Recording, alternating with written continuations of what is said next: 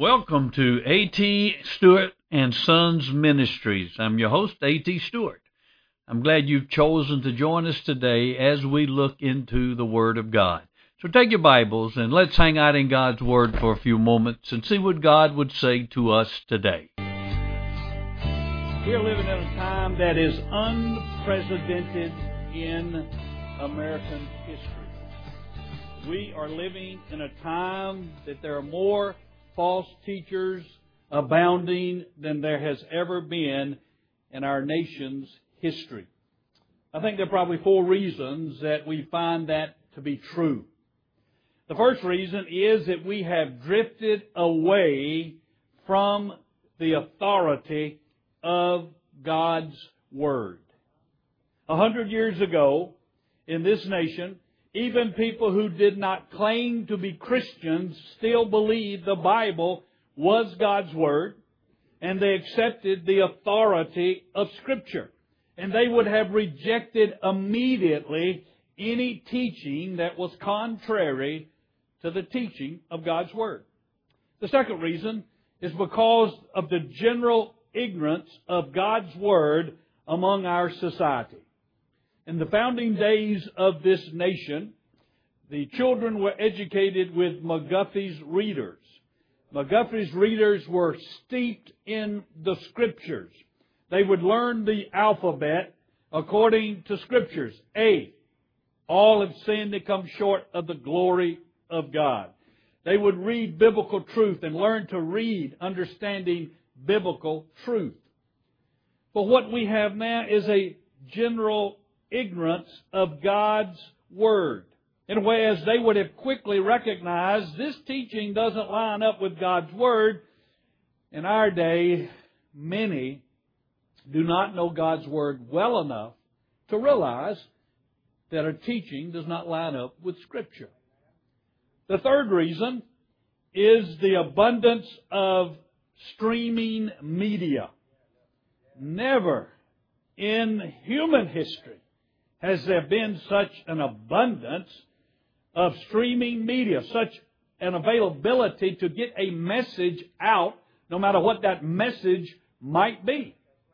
Man, you have the radio, you have the television, and you have the internet, you have YouTube, you have Twitter, uh, you have uh, instant message, you have Instagram, you have Facebook. I mean, there are just texting messages, there are just innumerous ways of spreading your message. Plus, now you don't even have to publish a book in paper, you can digitally publish online at almost no expense at all. And so again, there's this proliferation of materials that is out there as never before. And then the fourth reason, I believe, that there's abundance of false teachers is that we are approaching the end times. And the scripture says as we approach the nearness of Christ's return, we can expect to see an increased amount, an increased activity of false teachings. Now because we live in such a day that there are many false teachers, the book of Jude is very relevant to us. So take your Bibles, turn over to the book of Jude, which is that very small book. It's only one chapter, 25 verses. It comes right before Revelation. So go all the way to the end of your Bible, to the book of Revelation, and work your way back, and you will find Jude. Jude was writing to Christians as we are, and he was telling them that they had to contend for the faith. He says to them there in verse 3, Beloved, I was making every effort to write to you about our common salvation. I felt a necessity to write to you appealing that you contend earnestly for the faith. You see the two words, contend earnestly? Now in the Greek, that's only one word. And it's the only time this word is used in the entire New Testament. It's the word which means contest, which means fight. We get our English word agony from this word. And Jude, led by the Holy Spirit, takes that word and adds a prefix to it to intensify it. So it's translated not just contend, but earnestly contend for the faith. And we are called as Christians to earnestly fight for the faith once and for all delivered to the saints. The faith is the corpus of Christian doctrine that we have in the Bible. The truth of God as given in His Word that has been accepted by the church from the early centuries of church history. We have a body of truth, a body of doctrine that's called the faith. And we are to contend with this truth against those who would pervert it, those who would deny it, those who would distort it. Now, let's stand as I read for you verses 1 through 4, and our focal verse is verse 4 today. Jude, a bondservant of Jesus Christ and brother of James, to those who are called, beloved in God the Father, and kept for Jesus Christ. Now we saw last week that we must know the army of God. Verse 1 tells us that. Our commander in chief is none other than Jesus Christ himself, the sovereign Lord. And we Christians are the soldiers. And we are secure in our salvation. He calls us those who are called, beloved, and kept, as well as those who are blessed in verse 2.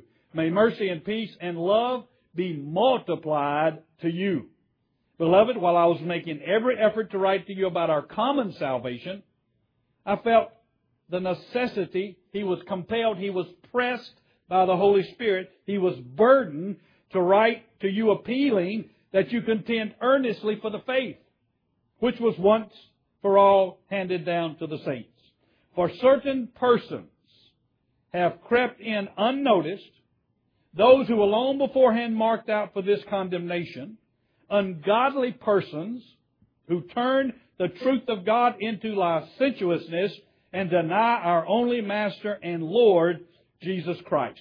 You may be seated. we saw last week that the first step in contending, earnestly fighting for the faith, was to know who we are. We are the army of God, those who've been called, those who have, are beloved, those who are kept, and those who are blessed. The second step is we must know the enemy. We must know the false teachers.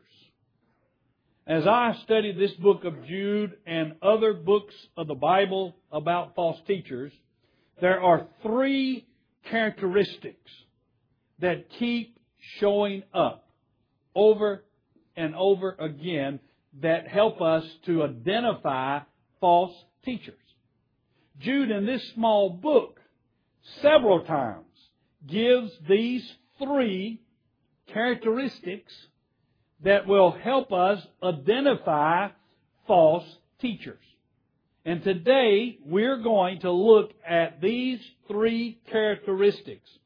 The telltale signs, the earmarked characteristics of false teachers.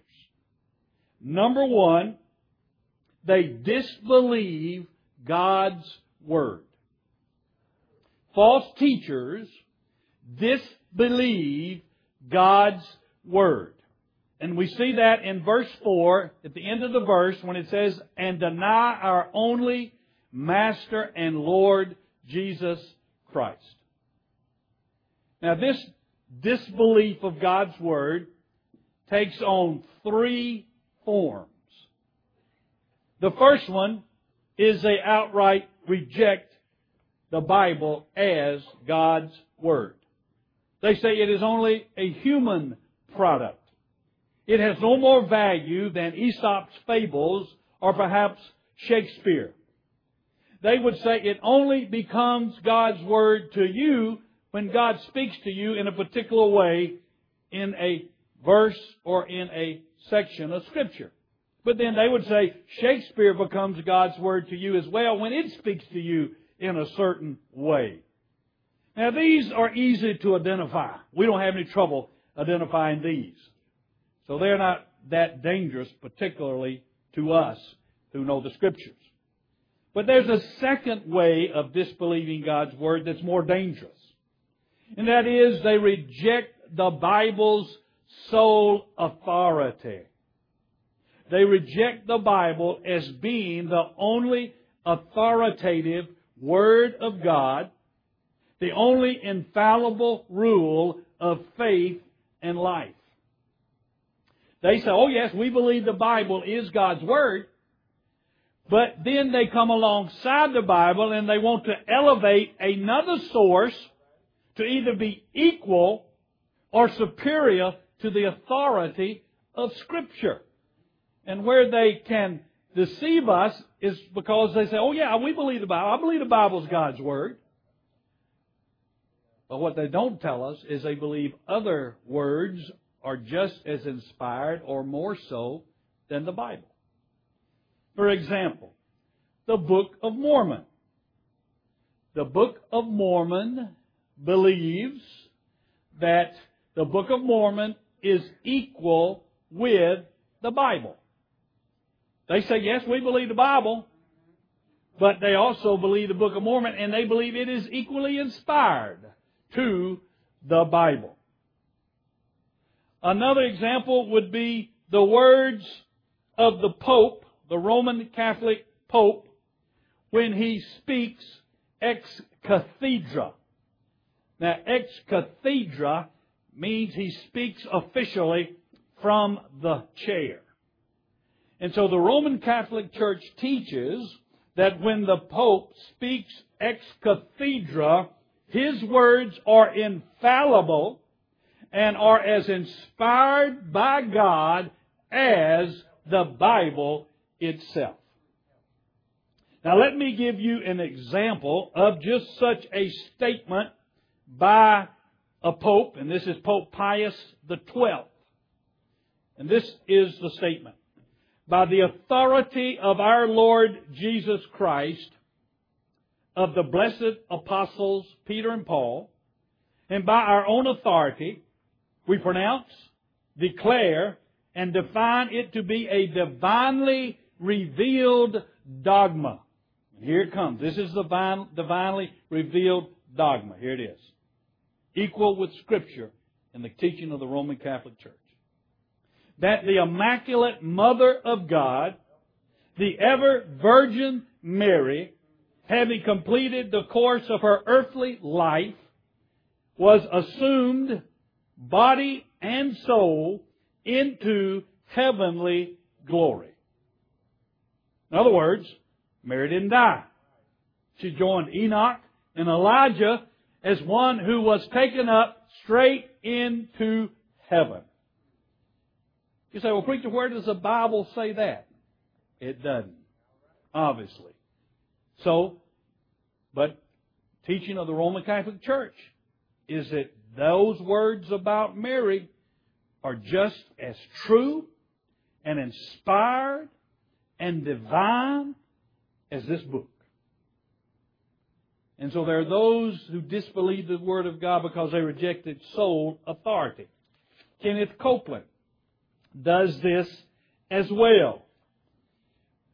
Kenneth Copeland says that God said to him that the truth was that I never, Jesus said, I never claimed to be God. In this book, Jesus said, The Father and I are one. Now, for me to stand up before you and tell you Jesus told me he never claimed to be God is for me to tell you that I have revelation that exceeds this revelation. A third way that false teachers disbelieve the Word of God is that they twist the meaning of it. Now let me go back for a moment to the one before. Now remember what Jude said, the faith once and for all handed down to the saints? That once and for all means it was completed. When this book, the 66 books of the Bible, were completed, that was it. No more divinely inspired, infallible revelation of God. And yet what we have is those claiming to be receiving new revelation from God. That God is speaking to me and telling me new things. The scripture says, once for all, delivered, handed down to the saints. Now let's get back to the twisting. This is the most dangerous, I believe, of all of these ways of disbelieving God's Word. Because they twist the meaning of God's Word to change what it really means. They say, oh yes, we believe the Bible. We believe it is God's Word. But they reject it by so twisting the meaning of it till it says totally different from what God meant for it to say. They reinterpret the Word of God until it doesn't say anything like it originally said. For example, in interpreting John 1, 12 and 13, where the scripture says, And as many as received him, to them he gave the right to become children of God, even to those who believe in his name, who were born not of blood, nor of the will of the flesh, nor of the will of man, but of God. Now Kenneth Copeland takes that verse and twists the meaning of it to say that God begets God. You are little gods. He says dogs beget dogs. Cats beget cats. Well, what does God beget? Gods. So you are a little God. Now that is a total perversion of the meaning of this passage. Another twisting is found over in Isaiah chapter 40. In Isaiah chapter 40, God says, Who has measured the waters in the hollow of his hand and marked off the heavens by the span? Kenneth Copeland takes that verse and says this. God is very much like you and me. A being that stands somewhere between six two and six three that weighs somewhere in the neighborhood of a couple of hundred pounds. A little better, and has a hand span nine inches across. Now, that is a total twisting of that passage to mean what it never was intended to mean. The Mormon church does the same thing with the virgin birth of Jesus. In Luke chapter 1 verse 35, we read, the angel answered and said to her, The Holy Spirit will come upon you, and the power of the Most High will overshadow you. And for that reason, the child will be called the Son of God. They say that God the Father came in flesh and bones like a regular man and had relations with Mary. Now that is a total perversion and twisting of that scripture. And so there is a disbelieving of God's Word by not only outright rejecting it, not only by placing other sources as equal or above Scripture in authority, but there is such a twisting of the meaning of the passage that it doesn't even mean at all what it originally meant. But there is a fourth way they disbelieve God's Word, and that is they deny that Jesus is the only Master, Lord, and Savior. Now I think it's interesting that John talks about this as well when he talks about the importance of testing the spirits. Not just to believe every spirit, but you need to test the spirits. And John tells us how to test the spirit of a teaching, of a teacher, of a prophet. And look what he says. 1 John 4. He says, Beloved, do not believe every spirit, but test the spirits to see whether they are from God. Because many false prophets have gone out into the world. By this you know the Spirit of God. He tells us how to know it.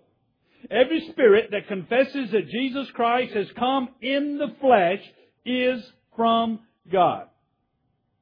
And every spirit that does not confess Jesus is not from God. This is the spirit of the Antichrist. John says that every false teacher will deny the deity of Jesus Christ, that he was totally God, totally man. They will deny that he is God come in the flesh, that he is the second person of the Trinity, co-equal, co-eternal with God the Father and God the Holy Spirit. And so when you're judging teachers, you go and you find out what they truly believe about Jesus Christ. And if they deny Him as God in the flesh, as the Master and Lord in Christ, then you have your answer. Liberals reject Jesus as God. They say He was only a man. He wasn't God.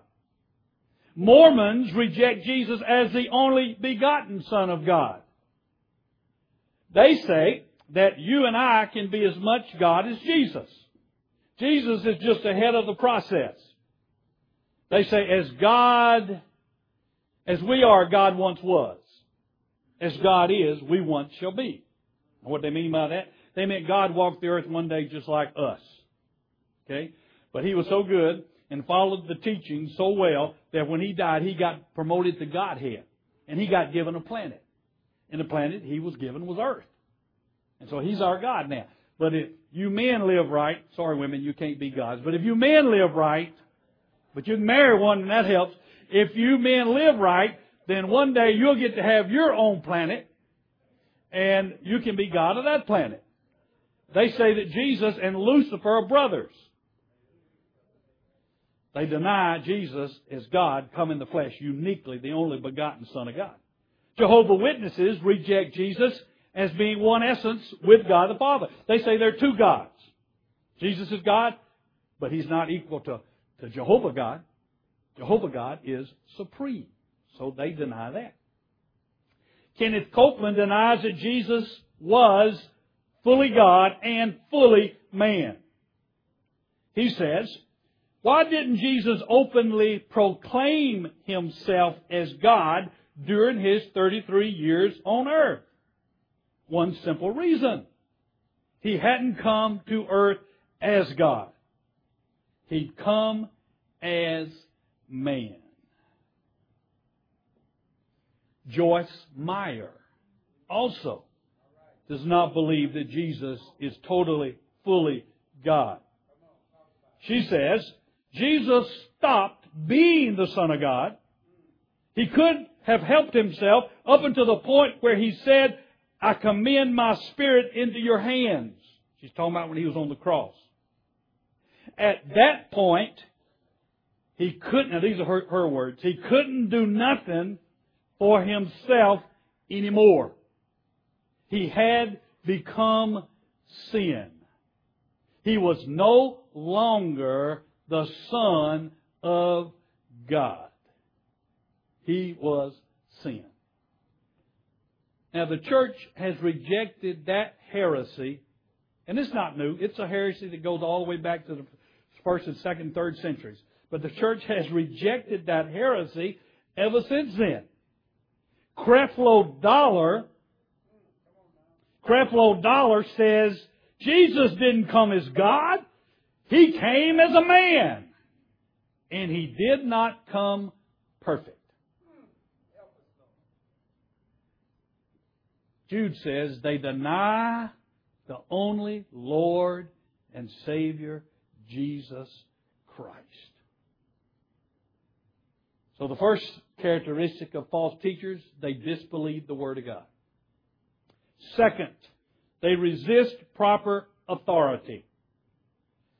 when he says that they have crept in unnoticed, he is speaking about their deceit and their rejection of proper authorities.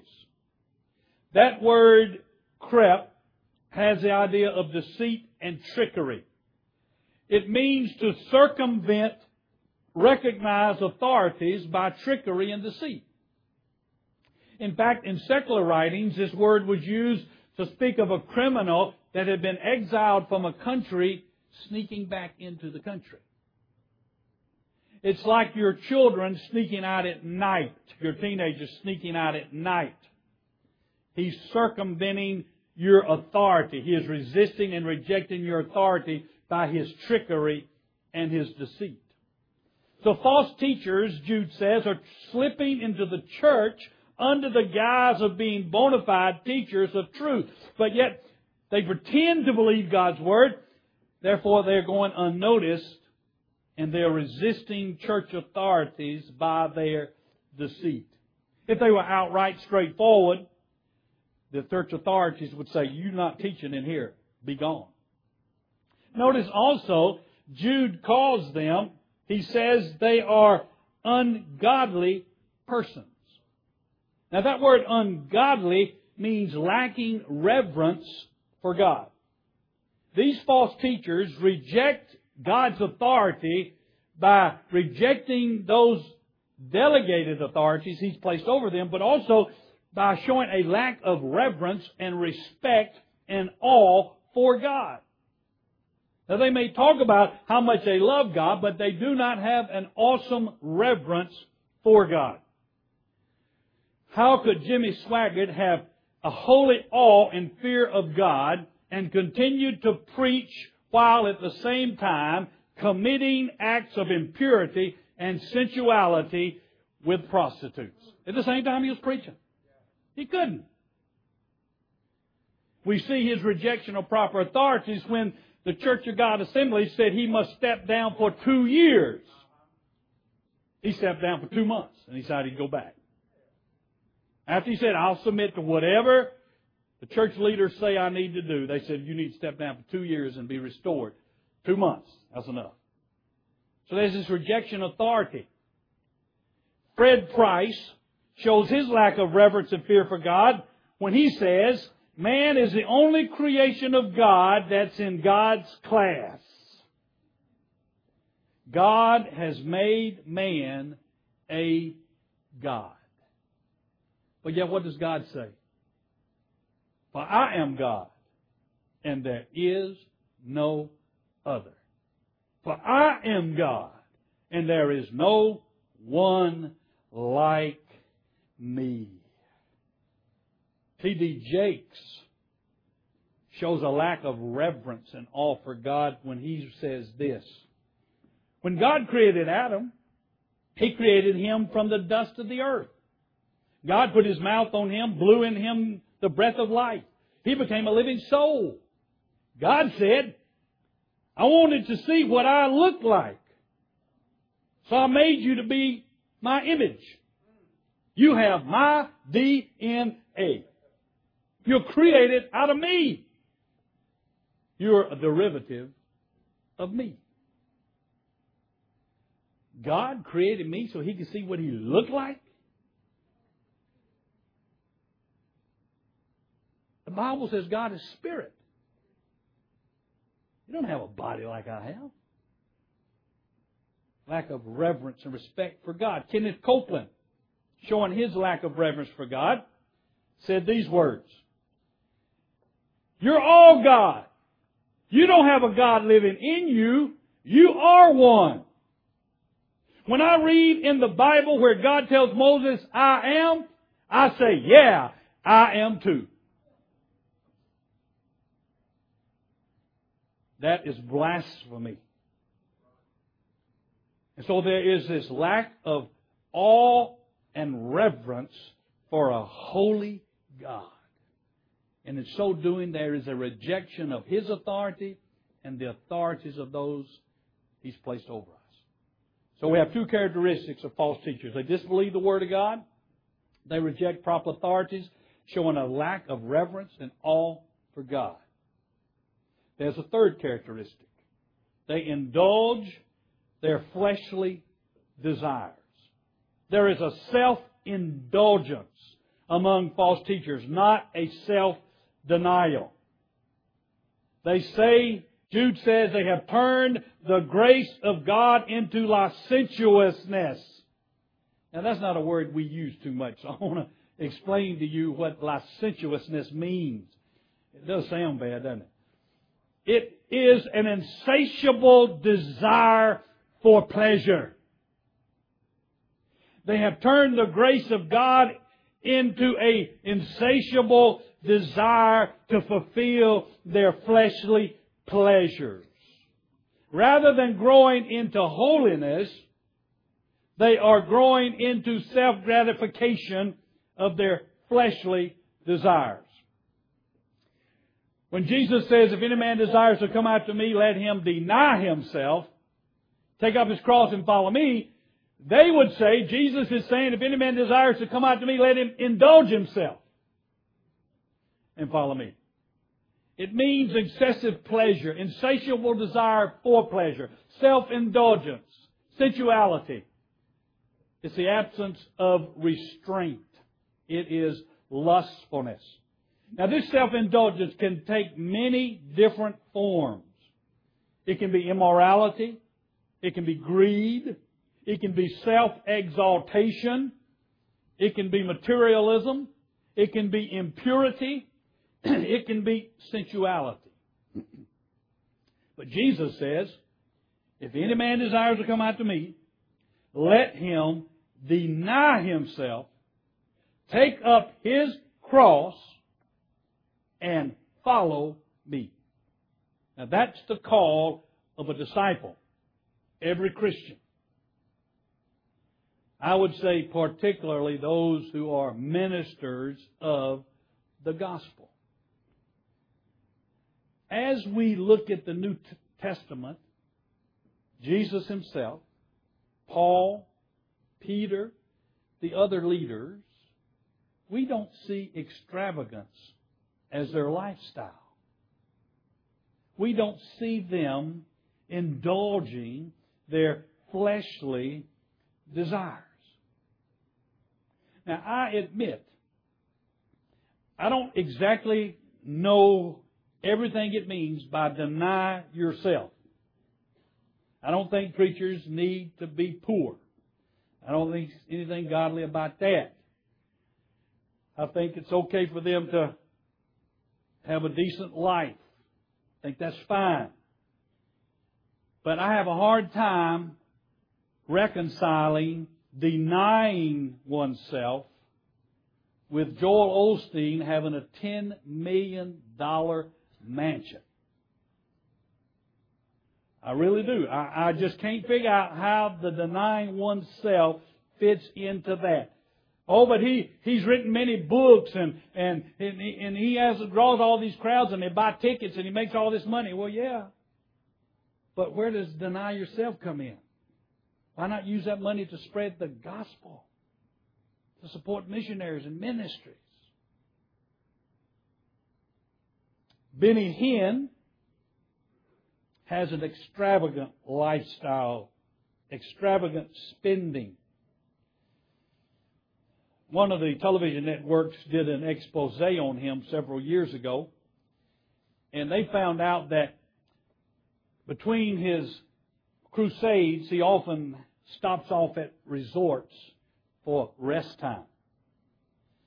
They found that when he was in Montreal, he was staying at the Royal Suite at the St. James Hotel. The cost of a room was $2,700 a night. When he was in London, the hotel he stayed at, the price of a room per night was $3,124.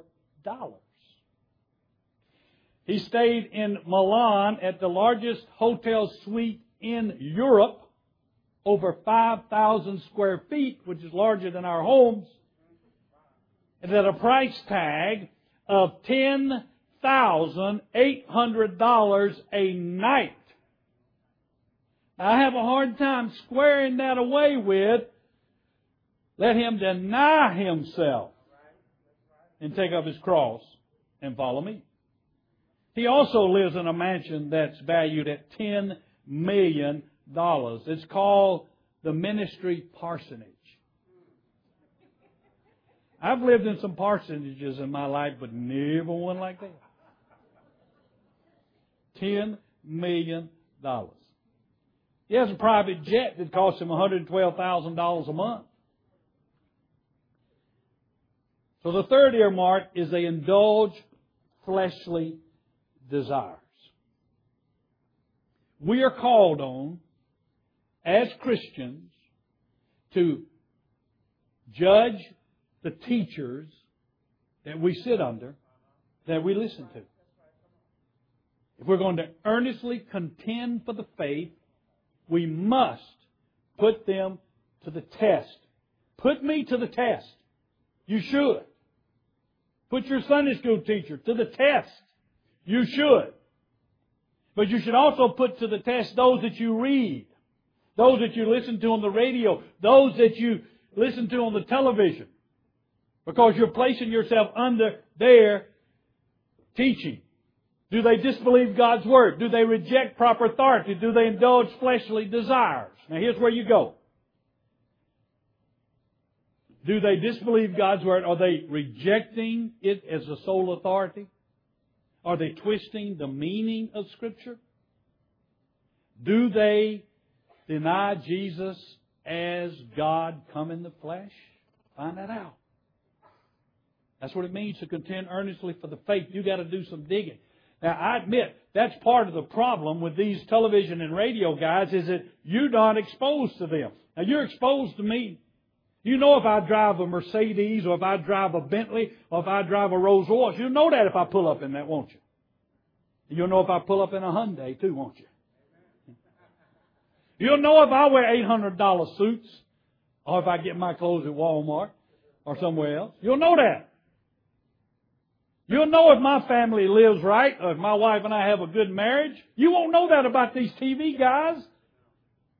You, you're not, you're not able to look into their lives, and that's again part of the danger. You don't rub shoulders with them on a weekly basis. It makes it more difficult, but nevertheless, we must contend for the faith. Do they resist proper authority? Are they showing a lack of reverence for God in their teaching and in their life? And look at their lifestyle. Is it extravagant? Is it showing a life of self denial or self indulgence?